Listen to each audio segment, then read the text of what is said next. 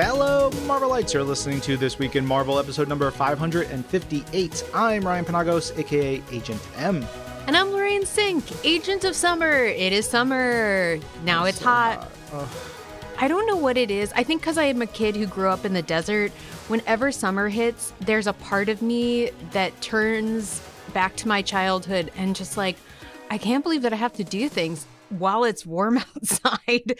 I should be allowed to ride bikes in my front yard, go catch lizards, you know, the things that weird little kids do when they spend too much time alone. Yeah, when summer starts for me, a part of me dies because I hate it so much. It's so hot and so humid, and I just am miserable. But we are not here to talk about heat. We are here to talk about Marvel because this is the official Marvel podcast where we talk about what's happening this week in Marvel, whether it's games, comics, movies, TV, or whatever we are excited about. We're also excited to say happy birthday to our producer, Isabel. Happy birthday, Isabel. Yeah. We love Isabel. You should go follow her on the internet. She reads a lot of books. She sees a lot of concerts. She's a woman of many interests. Yeah, interests. But we also have a lot of stuff to talk about this week, including the really awesome interview we're going to have later in the show. We've got Marvel Studios casting director Sarah Finn on the show, and it's the start of what we're looking at as a regular Marvel Studios behind the scenes interview section. So we have Sarah now, we've got a couple more lined up, and then we're going to give these to you periodically. So tell your friends. We got some cool Marvel Studios stuff on the way. And speaking of which, Marvel Studios Thor Love and Thunder is in theaters.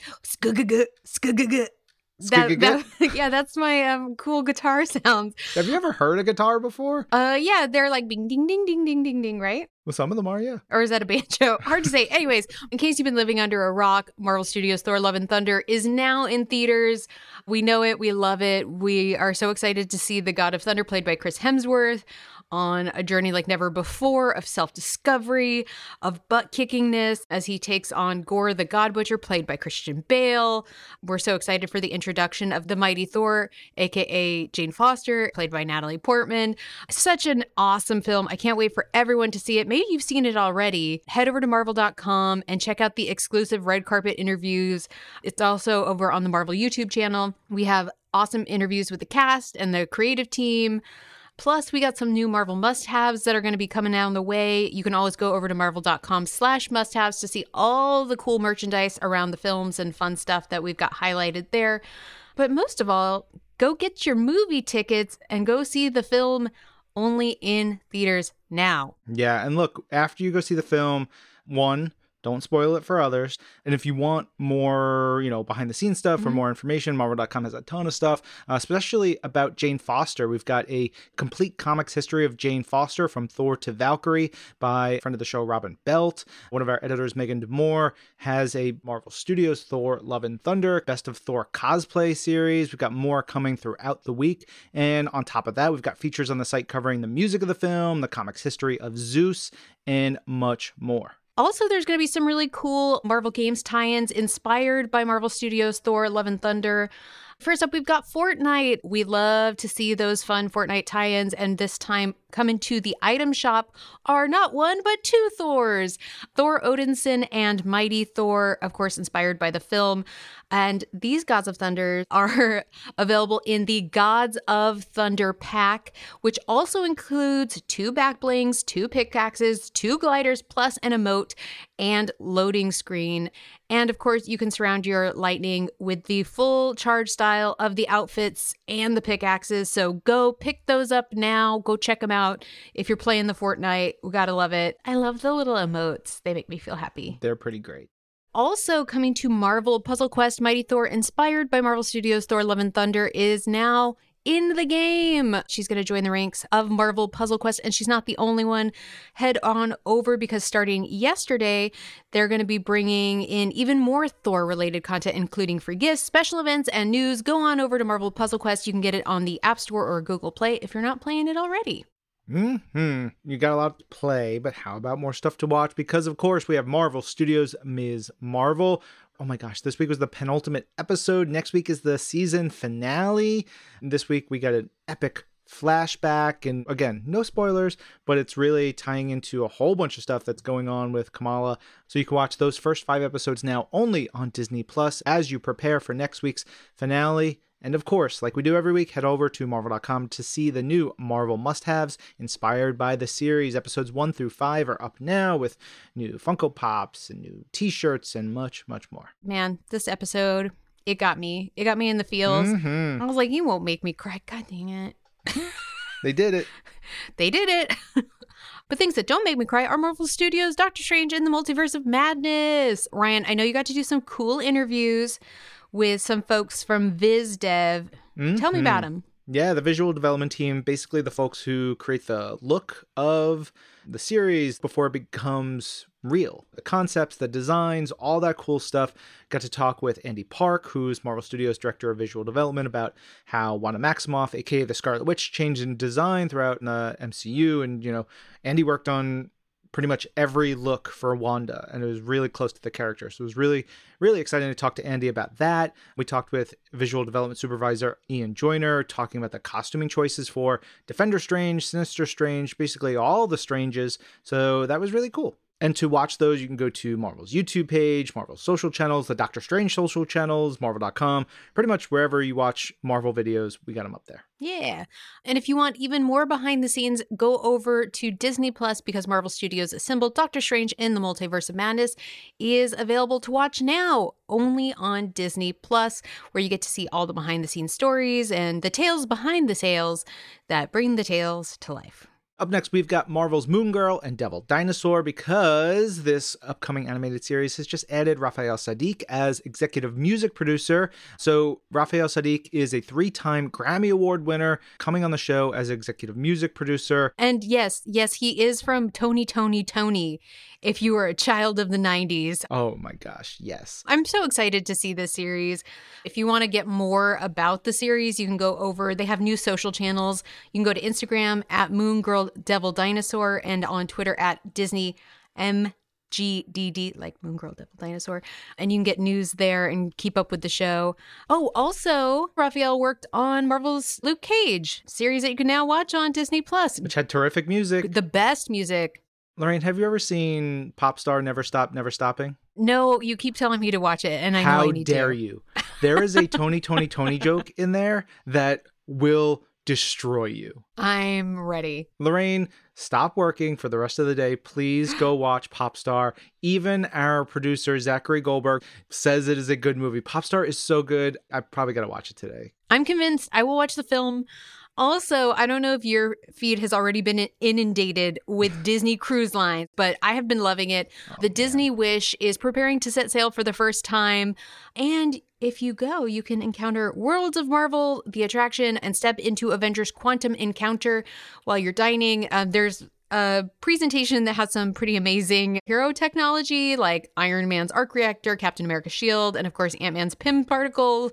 But uh, you know, things never go as planned, and there are some good old-fashioned Ant-Man hijinks, including, and this is a spoiler, Ant-Man does discuss the Thanos explosion theory. I'll leave it at that.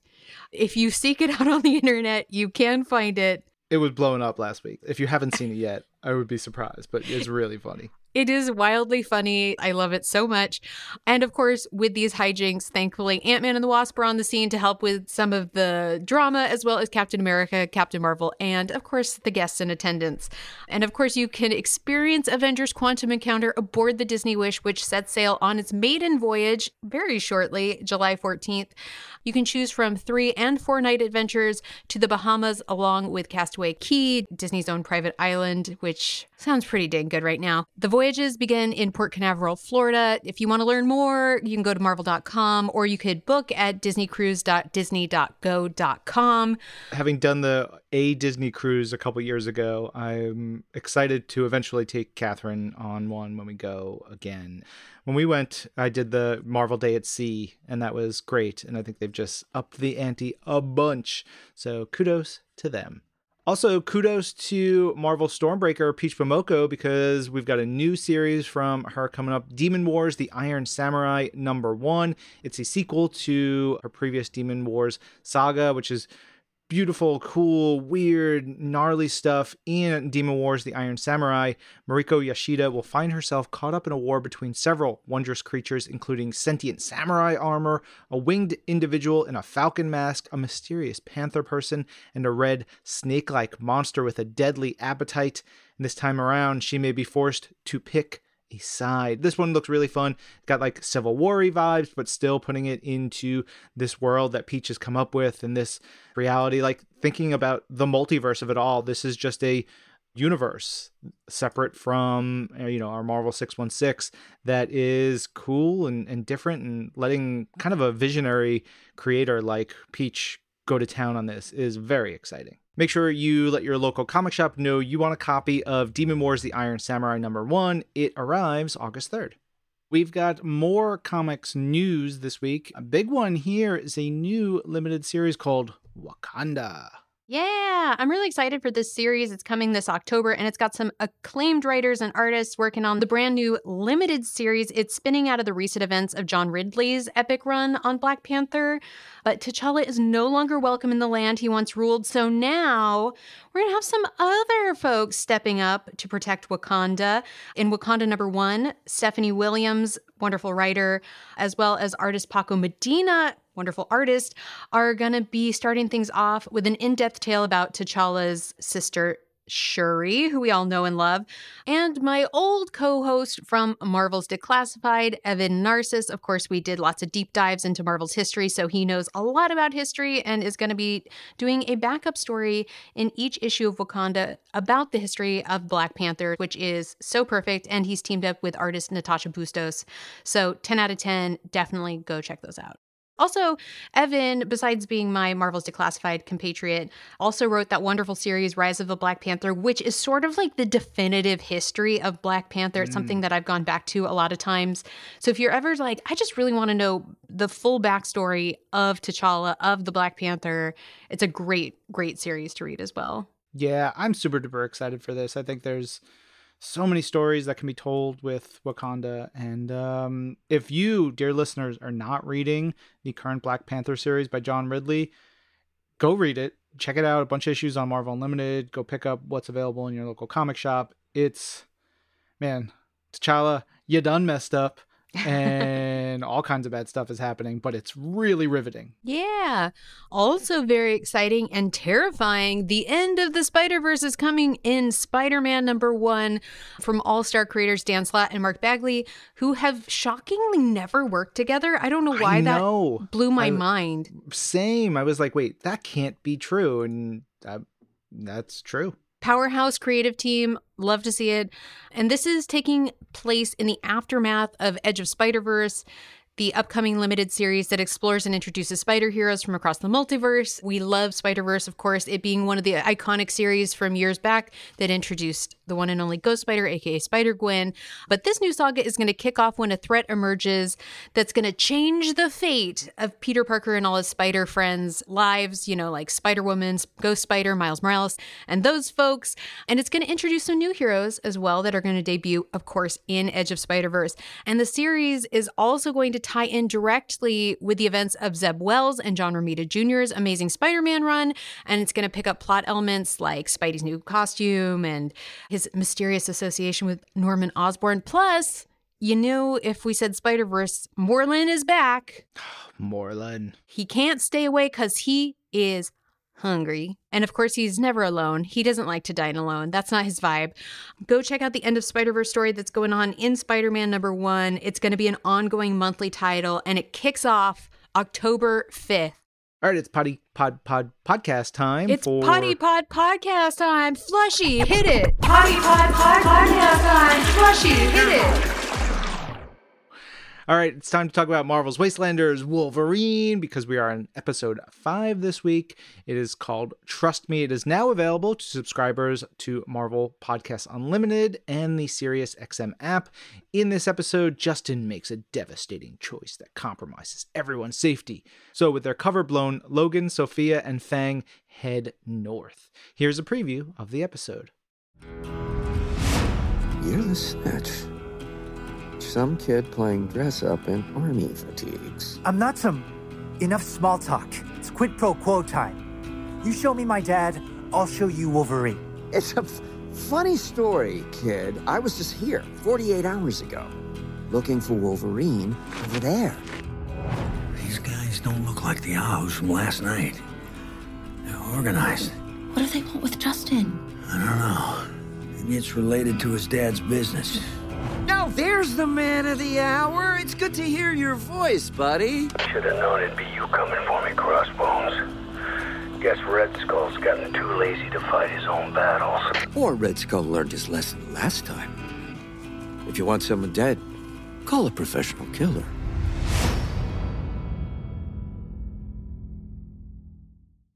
Very cool reminder again episodes of Marvel's Wastelanders Wolverine are available exclusively on the Sirius XM app and Marvel Podcasts Unlimited on Apple Podcasts. They will be widely available one week later on Pandora, Stitcher, and all major podcast platforms in the United States. You can also unlock exclusive bonus content by subscribing to Marvel Podcasts Unlimited on Apple Podcasts. Learn more at marvel.com slash wastelanders.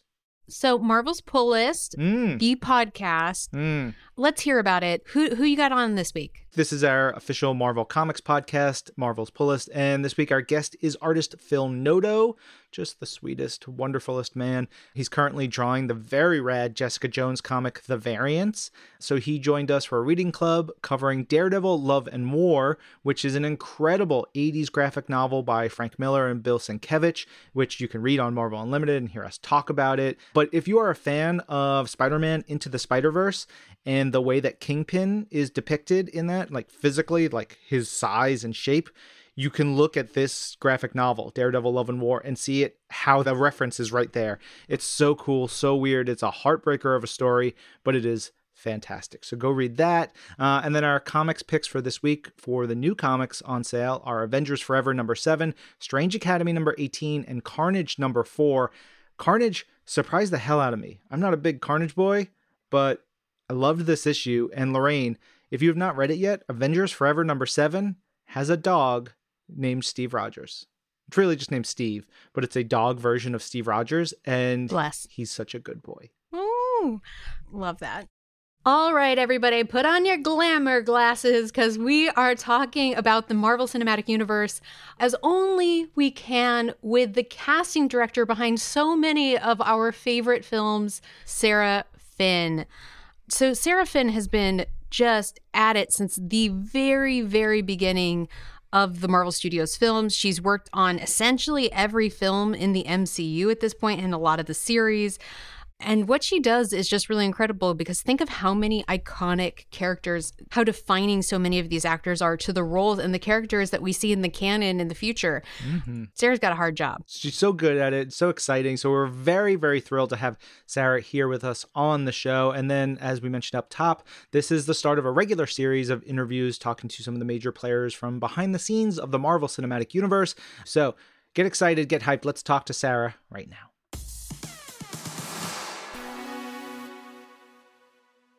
Hey, Sarah. Hello. So nice to be here today. Thank you for having me. We are so thrilled to have you. I'm sure that everyone right now is hoping, is wondering, how do I get cast in a Marvel movie? Hold on to your hats. We'll get there. um, but first, we like to start with what's your Marvel origin story? What's the first way you sort of encountered the Marvel universe and all the characters in it? I will admit right up front that I was a bit of a nerd and comic book fan as a kid. I started reading, and my comic book of choice as a kid was Fantastic Four. And there is a way that circles back, a complete circle into how I actually got involved with Marvel. But I was a fan of those. I read all of the comic books, I collected them. And then I think as time went on, I just became such a lover of the films of, you know, that Marvel was putting out and all of these incredibly magical and exciting kinds of stories they were telling. Fantastic Four is not usually the one we hear, which makes us so happy though, because it's Fantastic Four is like it's it's the birth of the Marvel universe and the core of of our stories. What was it about the FF that you connected with early on? I think that I loved the different characters and I loved that there was a strong female character that I could relate to. All right. Now you teased that you said this would later bring you into the Marvel fold. How how did that happen? Well, when I went in, you know, casting directors often interview or basically audition for a job, just like actors. And I had known Louis D'Esposito from another film that I had worked on called SWAT. And he called and asked if I was interested in coming in and interviewing for Iron Man. This was a long, long time ago. And when I mm-hmm. walked in, these were Marvel's first offices in Beverly Hills. When I walked into the conference room to meet everybody, there was a statue of Doctor Doom. And at the time, I have boys, and they were very young, and we had seen Fantastic Four about 40 times because this was before streaming and all those things. And so we watched that movie a ton. So I really geeked out over seeing Doctor Doom. And that was my entry point into that meeting and a kind of connection that we all had and being able to talk about it. And then we went on to talk about Iron Man. All things come back to Doom. Yes. Yeah. Speaking of, of Iron Man, working on that film and the beginnings of the Marvel Cinematic Universe, how did Robert Downey Jr. come to be an Iron Man? What was that casting process like? There have been a lot of stories about that, but I think that um, from my experience, he came around to be in it because we kept coming around to him we kept coming around to the idea that he was the one person that really could personify everything we wanted in that character. And we did go through a casting process and we had a lengthy period where we were discussing all kinds of names. But in the end, we decided to have tests. We invited Mr. Downey to join our screen tests, and the rest is legend and history. Very well done. He's sort of become the anchor that we all know and love within the entire MCU. So much has come from that film. And we were joking earlier that there are more films that you have cast than not cast that exist. you have really just cast everything. It's really crazy impressive. What have been some of your favorite MCU films that you've gotten to cast? Oh, that is such a hard question. I was hoping you weren't going to ask me that. Um, uh, because each one is its own journey, right? Each mm. film is so distinct. Each director comes in with their own perspective and their own hopes and dreams and visions for it. And I think our job is to fall in love, is to fall in mm. love with mm. that vision, to fall in love with the characters so that we can bring them to life in the best possible way. And so each time it is kind of a whole new journey. And I think if we don't pour our hearts and souls into it, we don't do a good job. That's me and the whole team. So it is really, really hard to say this or that. However, of course, there's ones that were particularly meaningful or particularly challenging and that made them in some ways guardians was a bit of an underdog mm-hmm. uh, as a film. It, it, was so different at the time from anything else we had worked on. And I thought they were really kidding me when they told me a tree and a raccoon were part of my main cast.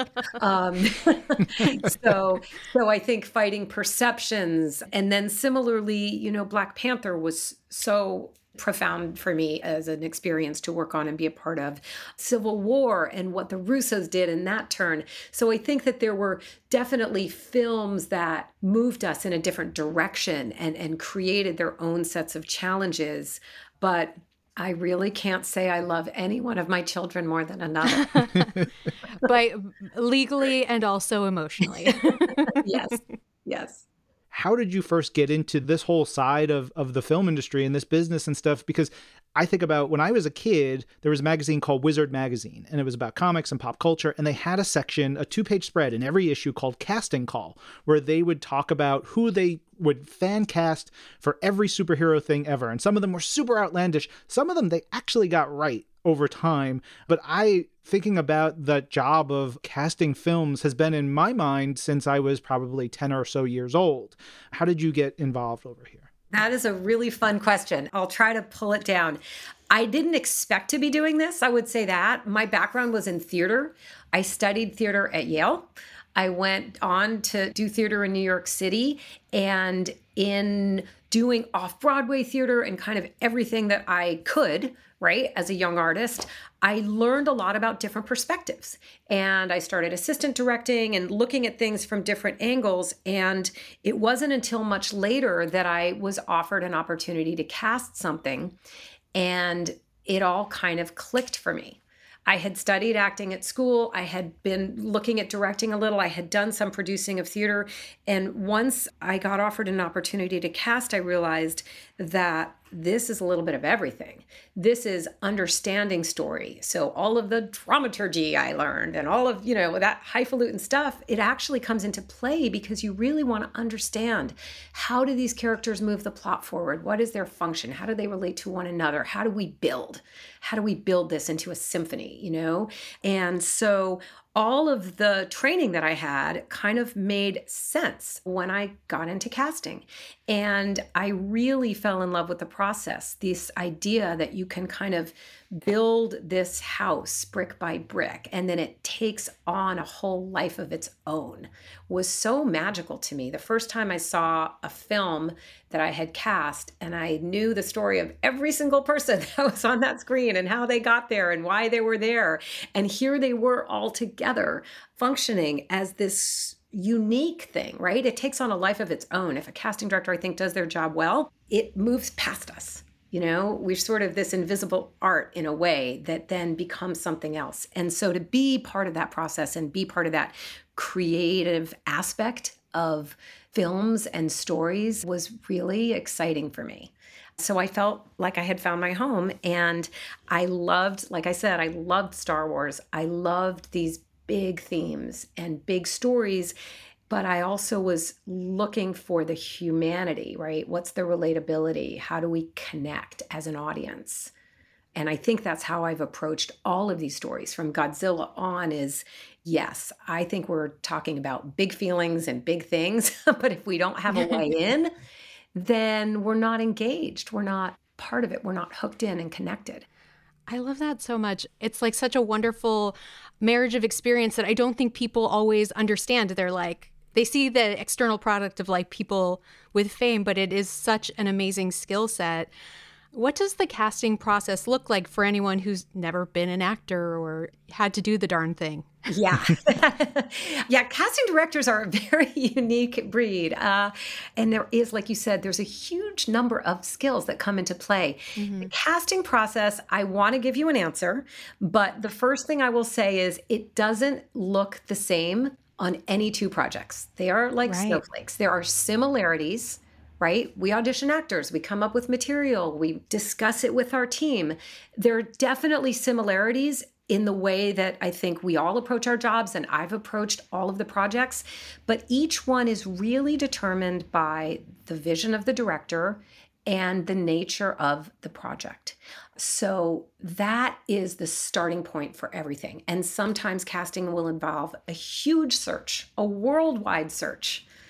And that looks totally different from a process where you might already know hey, these three movie stars would be great. Let's have conversations and meet with them.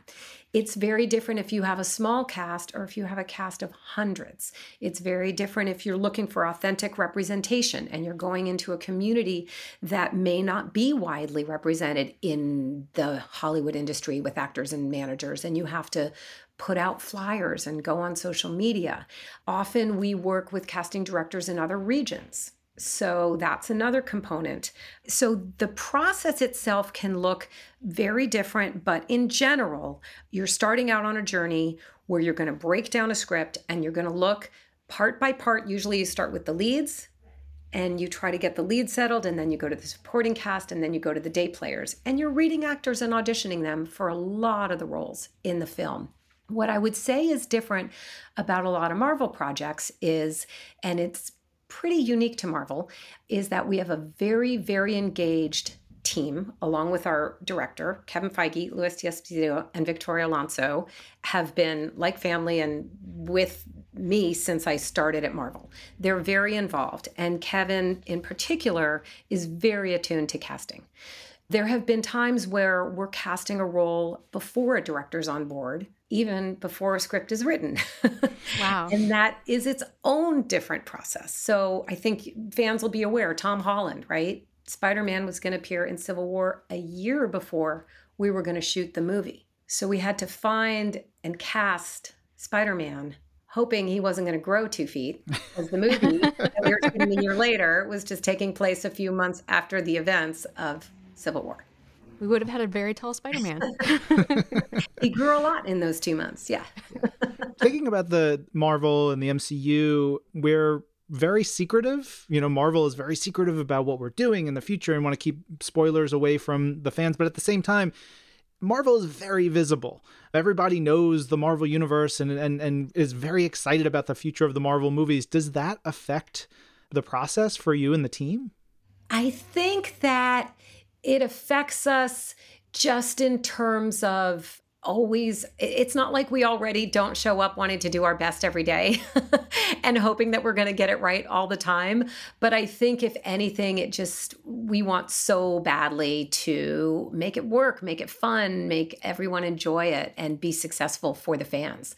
So i think it just adds to that sense of pressure responsibility and um, passion I think also on on the other side, I was also thinking of like for the actors. Do they always know what role they're auditioning for? You know, there's tales of I had these lines, but I wasn't sure who it was. Yeah, I know. I'm sorry. I'm sorry, everyone, everyone I've ever had to put in that position. I'm sorry, but it is true that that happens. There's a lot of times where people don't know what role and what project they're auditioning for and that is because of the secrecy.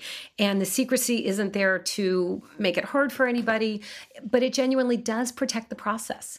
It protects the actors. It protects the directors because this is a very mysterious process and it's a learning process and it's a very collaborative and it's a very vulnerable process.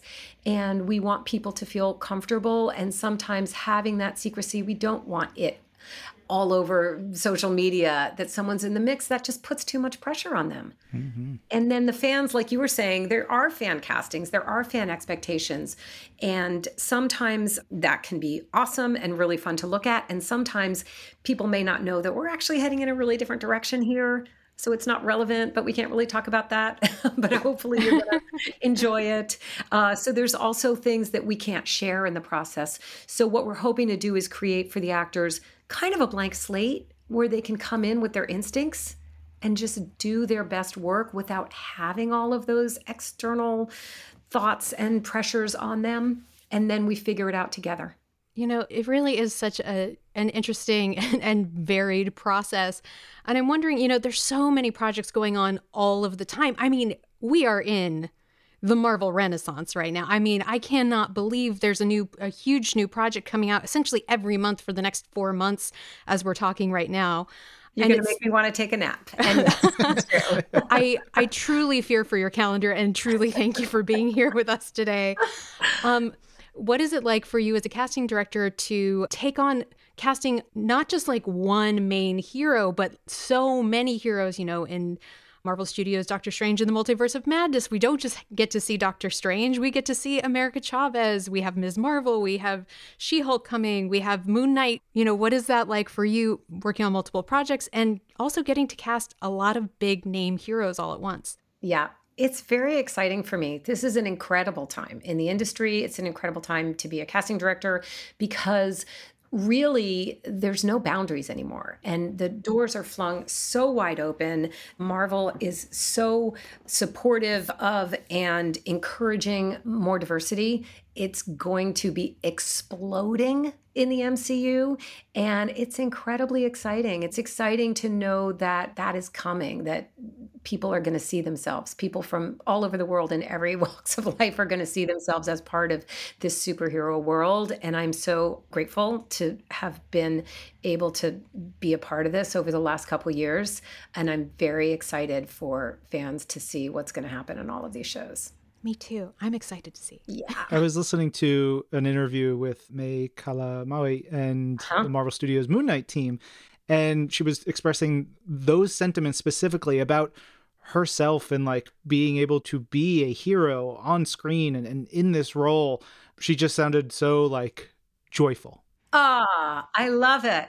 I love it. And how good is she? Oh my gosh. so good. She's so great. Yeah. It like like I, I feel the same. I think there's a lot of joy. There's a lot of joy and celebration about having these new voices emerging. For a show like Marvel Studios Moon Knight, how did you land on the main roles? I mean, we have Oscar Isaac, you have Ethan Hawke. They're just they're incredible together. Yeah. Well, uh, you know, as I was describing before, that was a different process, right? We knew how meaty and challenging a role Moon Knight was going to be.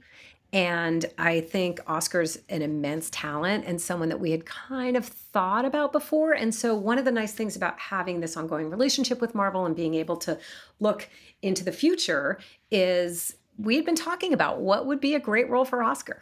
What would be something that really lets him spread his wings and showcase his talents. And so when Moon Knight came up, we thought this really could be the right fit. And so I would say it was a long process of conversations with Oscar to see if he wanted to do it, to acquaint him with the world and meet the directors and talk to Kevin and Mohammed and and really immerse himself in the character. And we were thrilled that he wanted to take this on and then started thinking about pairing him and energies and someone like Ethan Hawke is also a phenomenal actor that we've tried to find the right role for.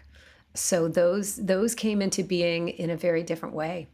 And then May again was a process and reading and and fighting for it and so thrilled with her in that part. Um the series really is so phenomenal and I hate to make you choose your darlings, but I'm going to put you on the line a little bit. Obviously, you know, you've cast, I think, thousands of roles, I'm sure, at this point in yep. the MCU alone. But I do know, you know, from working on fiction projects here, that there is a certain thrill of the chase when there's someone that maybe you find in particular, or you have a really great experience with finding them, getting them booked, whatever it is. Do you have any folks in the entire time that you've been with the MCU that you are just like really proud of finding that right person? Lots. Yeah. I have lots. I have lots. But I think while we're looking at this current phase, I'll say that it was really exciting when we did find some real newcomers that, mm-hmm. like May, who just seized the part and grabbed the opportunity. And so I think if we look just in the last few years at Simu Liu in Shang-Chi, incredible and the rest of that cast which is so stellar Meng'er and uh, you know obviously michelle and tony and everyone but but seeing simu having not done a film before, a feature film, right? Step into those shoes, following, let's remember, Avengers Endgame and everything else, and, and taking on that role in the way that he did under Destin's leadership and bringing that to life was really amazing. And now Iman Vellani as Ms. Marvel, and I would say Alaqua Cox, too, who everyone met in Hawkeye. Like, these are some actors and Simu people knew from Kim's Convenience, obviously, and other things, but these are real newcomers who are taking on leading roles. And that's so exciting. And I think that the other thing that's so fun about my job that people probably don't realize is it feels like this very big world, right? The MCU and all that. But one of the best parts of the job is getting to call the actors. and literally, after we decided on casting Simu, Destin and our producer Jonathan and I walked into Kevin's office and we picked up the phone and called him.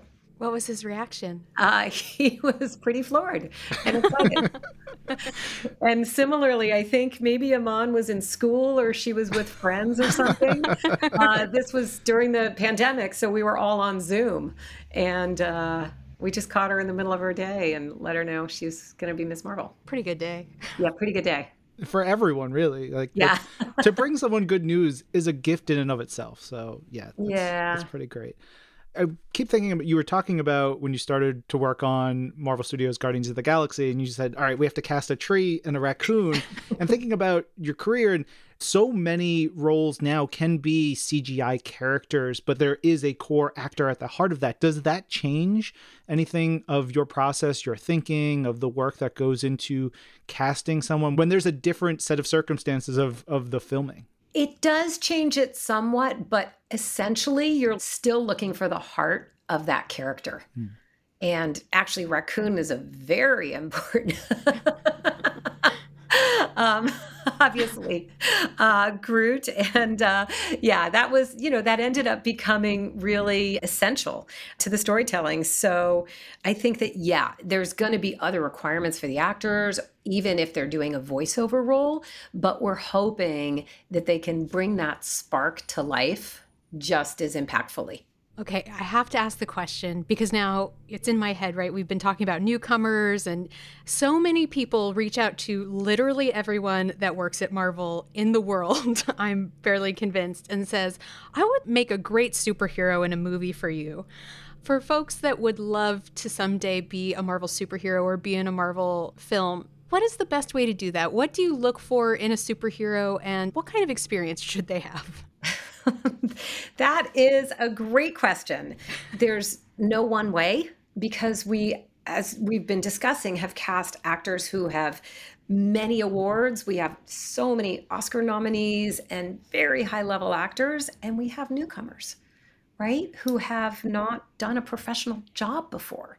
So we're looking everywhere at all levels. But I do think that training is important.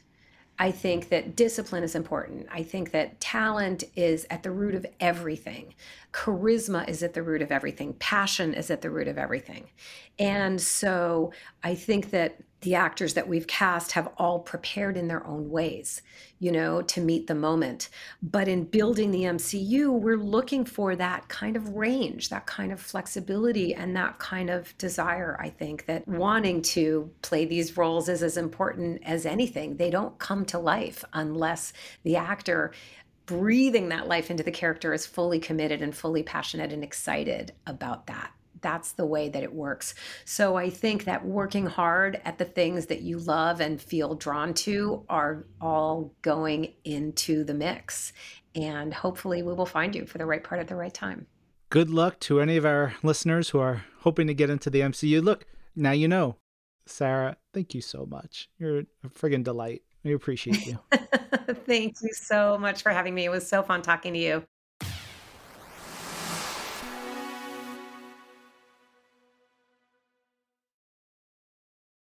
Go watch a whole bunch of films that Sarah Finn has worked on over on Disney Plus. Of course, you can see so many of the Marvel Cinematic Universe films there right now. So, as we go into thinking about our question of the week for next week, we're going to have on as guests the four actors who played the LARPers in Marvel Studios' Hawkeye original series. And so, that's a really fun conversation you can hear next week. And so, thinking about our question of the week, because these wonderful folks played LARPers, live action role players in Marvel Studios' Hawkeye, our question of the week is if you are a live action role player, what Marvel character would you like to join you for some LARPing? Obviously, they had Hawkeye, Clint Barton with them. Also, some Kate Bishop. Also, some Kate Bishop. Yep, yep, yep. You got to have somebody who's in on the fun, right? See, I feel opposite. Like, I want to do this with Captain America. So he's like embarrassed. Oh. Because he's an old man, right? He's like, yeah oh, I don't, uh, all right. We're just uh, playing swords pretend? and stuff. Yeah. all right, son. But then you're like, well, yeah, get a get a Gwenpool in there and just like get wild. yeah, everybody's gonna get hurt if Gwenpool's in there. oh yeah, but, Gwenpool's know. like, I will actually stab you. There's no play fighting about it. Yeah, I think I'd want someone who does magic to be honest. A Doctor Strange or maybe actual magic, Illyana Rasputin, because she could do some magic spells and stuff, not to really affect things, but like that gives you some special effects and some like visual flair. See, you need like a Mysterio. You need Ooh. magic that's not real magic. okay, okay, okay. You Mysterio. need sleight of hand. yes. Or like, you know, uh Jubilee or a Dazzler, Aww. like some light effects and some fun stuff like that. You got lots of possibilities. Let us know which Marvel character you'd like to live action role play with. You can tweet your answers using hashtag This Week in Marvel, email them to twimpodcast at marvel.com, or send a message to our Facebook page at facebook.com slash This Week in Marvel. Please always make sure to tell us it is okay to read on the show there you have it. Send us your tweets and whatnot. But uh, the question of the week last week was Who is your favorite casting choice for an MCU character? We got a ton of answers, so let's get on into them. Seth Boyum at Boyum Seth said, Hailee Steinfeld is Kate Bishop. She captured the different facets of Kate and played well with the other actors. It wasn't just watching an adaptation of the character, but the character coming to life off the page. Love it. Bethany, Moon Knight era forever, at BG Trader 24 tweeted Robert Downey Jr. was born and made to play Iron Man. I can see no one else playing Tony Stark but him. No casting could have been better. I mean, Mm, I mean, eh, it's hard to argue. Paula at Paula Asks says Scarlett Johansson as Natasha Romanoff. She really is the Black Widow. I'll always look up to Scarlett. Watching her as the first female Avenger meant a lot to my 13 year old self. Christian Johansson at Fat CJ says Chadwick Boseman, absolutely without question, with special shout out to Iman Vellani for already being quite the star of her show. Absolutely. The Uber nerd at Palinor 2017 said, I'm going to go with the lesser known character slash actor because I think they should get some love. Ray Stevenson as Volstagg. As a fan of the character in the comics, he brought the right sense of lovability and nobility to the voluminous one. Underrated character, in my opinion. Um, Yeah. That's such a great one. Mm-hmm. I love Volstagg too because he's a take on Falstaff of Shakespearean legend and all of that, and he's a great Falstaff. If you know, you know, theater nerds. Yeah. Ian at The Guardian says so many great casting choices have been made in the MCU, but when you need a tall, blonde, absolute specimen with a sense of humor to play a god, there is no one else but Chris Hemsworth, in my opinion, respectfully. Ian, you do not have to be respectful about your opinion in this case because it's pretty spot on. Yeah. Val and Valerie and V said Elizabeth Olsen as Wanda slash Scarlet Witch. I cannot imagine any other actress portraying her like Lizzie can. The genuine love she has for the character, coupled with her acting range, does not get any better than that. I mean, yes, mm-hmm. icon status. Anley James at Anley James tweets There have been many stellar castings in the MCU, but lately, Wyatt Russell as John Walker. Hmm. He just embodies the unhinged aspect of Walker so well while also retaining his own personal struggles. I can't wait to see his story evolve. Mm-hmm. Cool. Kind of love to hate him. We have Vicky Smith at Eclectic Mayhem 2 who says, Hats off to Sarah Finn and her team who have not put a wrong foot forward with casting for the MCU. My favorite has to be Chris Evans. Cap could have been deadly, but Evans gave him sweetness and humility to go with his stoicism. He had me at Skinny Steve. Oh, Mm. Maggie Lovett at Maggie of the Town tweeted, I can't imagine any other actor playing Baron Zemo. Daniel Bruhl is brilliant and brings a lot of nuance to the role, making the most of every second of screen time he gets. Also, can't forget the dancing. oh my gosh. I mean, that dance party So good. will live forever in my mind. Forever. All right. The almighty Tilat at Athmas. One of my favorites is Zoe Saldana as Gamora. Her acting is wonderful in every Marvel movie she's in, and I think she exhibits a true warrior just as Gamora is in the comics. I love her because she does such a good job of being a great foil to Chris Pratt's more silly Star Lord, but she's so mm-hmm. funny in her own right. Plus, she's such a badass. She's just wonderful. Truly. Alex Jordan at Alex Jordan142 tweets Robert Redford goes underappreciated as Alexander Pierce.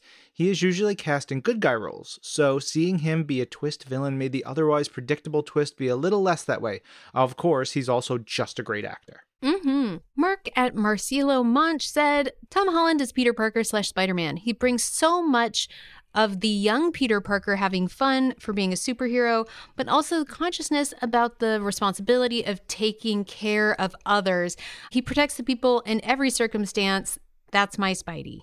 Tonya Bastan at Tonya Paligica says, without any doubt, Doctor Strange. Benedict Cumberbatch is the perfect choice for the role. It shows that he enjoys and understands and loves the character, and physically, vocally, and emotionally, he is an actor of another level. The different body attitudes, voices, personalities, emotions, and details that Benedict gives to each Doctor Strange is fantastic. Mm-hmm. PSI Force at PSI underscore 4CE said Oscar Isaac as Moon Knight really gave Moon Knight one of the best first impressions of all the new characters in Phase 4 by a long shot, and looking forward to the character's future. We really need more of him. I mean, Oscar Isaac is Oscar Isaac. Very good. Yeah. Thomas at Thomas Comic Talk tweets David Kaye as Arishem. The power he brought to hmm. Arishem simply through his voice is just awesome. I love that choice. Arishem, of course, from Marvel Studios Eternals. 10 Comics at 10 underscore comics said, I've changed my answer many times Downey, Evans, Hemsworth, Boseman, but now I'll go for Paul Bettany as Vision after hiring him to voice Jarvis. It was just such a great move, and he portrays Vision's mix of logic and heart so well. I mean, to me, that is one of the coolest threads that people forget about is that Paul Bettany was the voice of Jarvis for many years before they were like, mm-hmm. hey, what if we turned you into Vision? So cool. Yeah. Smash Trivia at Smash Trivia John tweets Tatiana Maslany was absolutely the perfect choice for She Hulk. I love her personality and the fact that she always uses her platform to spread awareness for problems in the world and to support charities. She's basically She Hulk in real life. Y'all, it's so good. Next up, we got a tweet from our pal Dan Slott, who we were just talking about, writer of Spider Man number one, coming up very soon. Dan replied and said, I thought picking Chris Evans as Cap after he'd been Johnny Storm was a wrong choice. From the moment he showed up as skinny Steve Rogers before he even got the super soldier serum, I couldn't imagine anyone else as the character. He is Captain America. Love this answer. And also, you know, it's so funny how you'll hear a, piece of casting and you'll be like, what? Or, you know, whatever your reaction is, but then you see it and you're like, oh, right. Yeah, these people know what they're doing. Mm-hmm. All right, we've got a Facebook message here from Raphael who says, I believe all of the casting choices for the MCU have been amazing. Being a fan of the comics and seeing each actor slash actress not only bring my favorite characters to life, but add their own take to them has been amazing. It's hard to say my favorite though, but I would pick Ben Affleck as Daredevil and Michael Clarke Duncan as Kingpin. Not to say others weren't great, but that movie has always had a special place in my heart. Raphael, we're talking about the MCU. But those are your picks. Love them. Next up, we got an email from Gary Lee Flat, which says, Hello, Twim Team. I think one of the best castings has been Benedict Cumberbatch as Doctor Strange. The way he presents the character and all their strengths and flaws is fantastic. Also, I have finally been able to finish my first Marvel Legends build a fig with Korg, and it is amazing. Thank you, Twim Team, for all the amazing things you do, Gary Lee Flat. Again, Benedict Cumberbatch just crushing it. I especially love him in the second film. I just think we get to see so much more of Doctor Strange and various Doctor Stranges, which is awesome. Mm-hmm. Uh, we get an email from Henrik Hansen who says, Hi guys, for me, the ultimate casting choice, the cherry on the proverbial sundae, is Josh Brolin as Thanos. He embodied the megalomaniac titan without cackling. He was grounded. His performance had deep, reflective moments. He had a point, for crying out loud. He faced Earth's mightiest heroes and won, for a while. And we believed it because we believed him. Well said, Henrik. Mm-hmm. So, in my office here in my home, above my desk, I have a poster we released at Comic Con a couple years ago where it's Thanos sitting on his farm, just looking out with Oh, his, yeah. his scarecrow in the background, and it just says success. Oh, yeah, yeah, yeah. I look at that all day and just think, hmm. All right, next up, we got an email from Jake Bolton who said, I was definitely going to say Chris Evans as well for Captain America, but I thought he was such a good human torch as well. But since that was said, I'd have to choose Ryan Reynolds as Deadpool. Might be the most perfect casting there is, ignoring the fact that the movie is technically not MCU, but still. Last tweet in here, which does not relate to any of the other stuff, comes from the tech lord at Lex Pendragon, who says, Listening to This Week of Marvel, I heard the Hocus Pocus 2 trailer dropped. I paused, went to watch the trailer. Thanks for the heads up, Lorraine. I love me some bad witches. I like that we are yeah, the place yeah, for yeah. Marvel news, plus also Hocus Pocus updates. and all things Halloween, Ryan. It's Yeah. not it's not my fault that Halloween is the best holiday. There. If anybody wants to talk to me about any Halloween related anything leading up to October 31st, just reach out to me. Let me let me know what's up. Yes, please do. All right, that wraps it up for us. This episode of This Week of Marvel is produced by Zachary Goldberg, Isabel Robertson, Lorraine Cink, and Ryan Penagos. Our senior manager of audio production and development is Brad Barton. Hi Brad. And Jill DeBoff is our director of audio.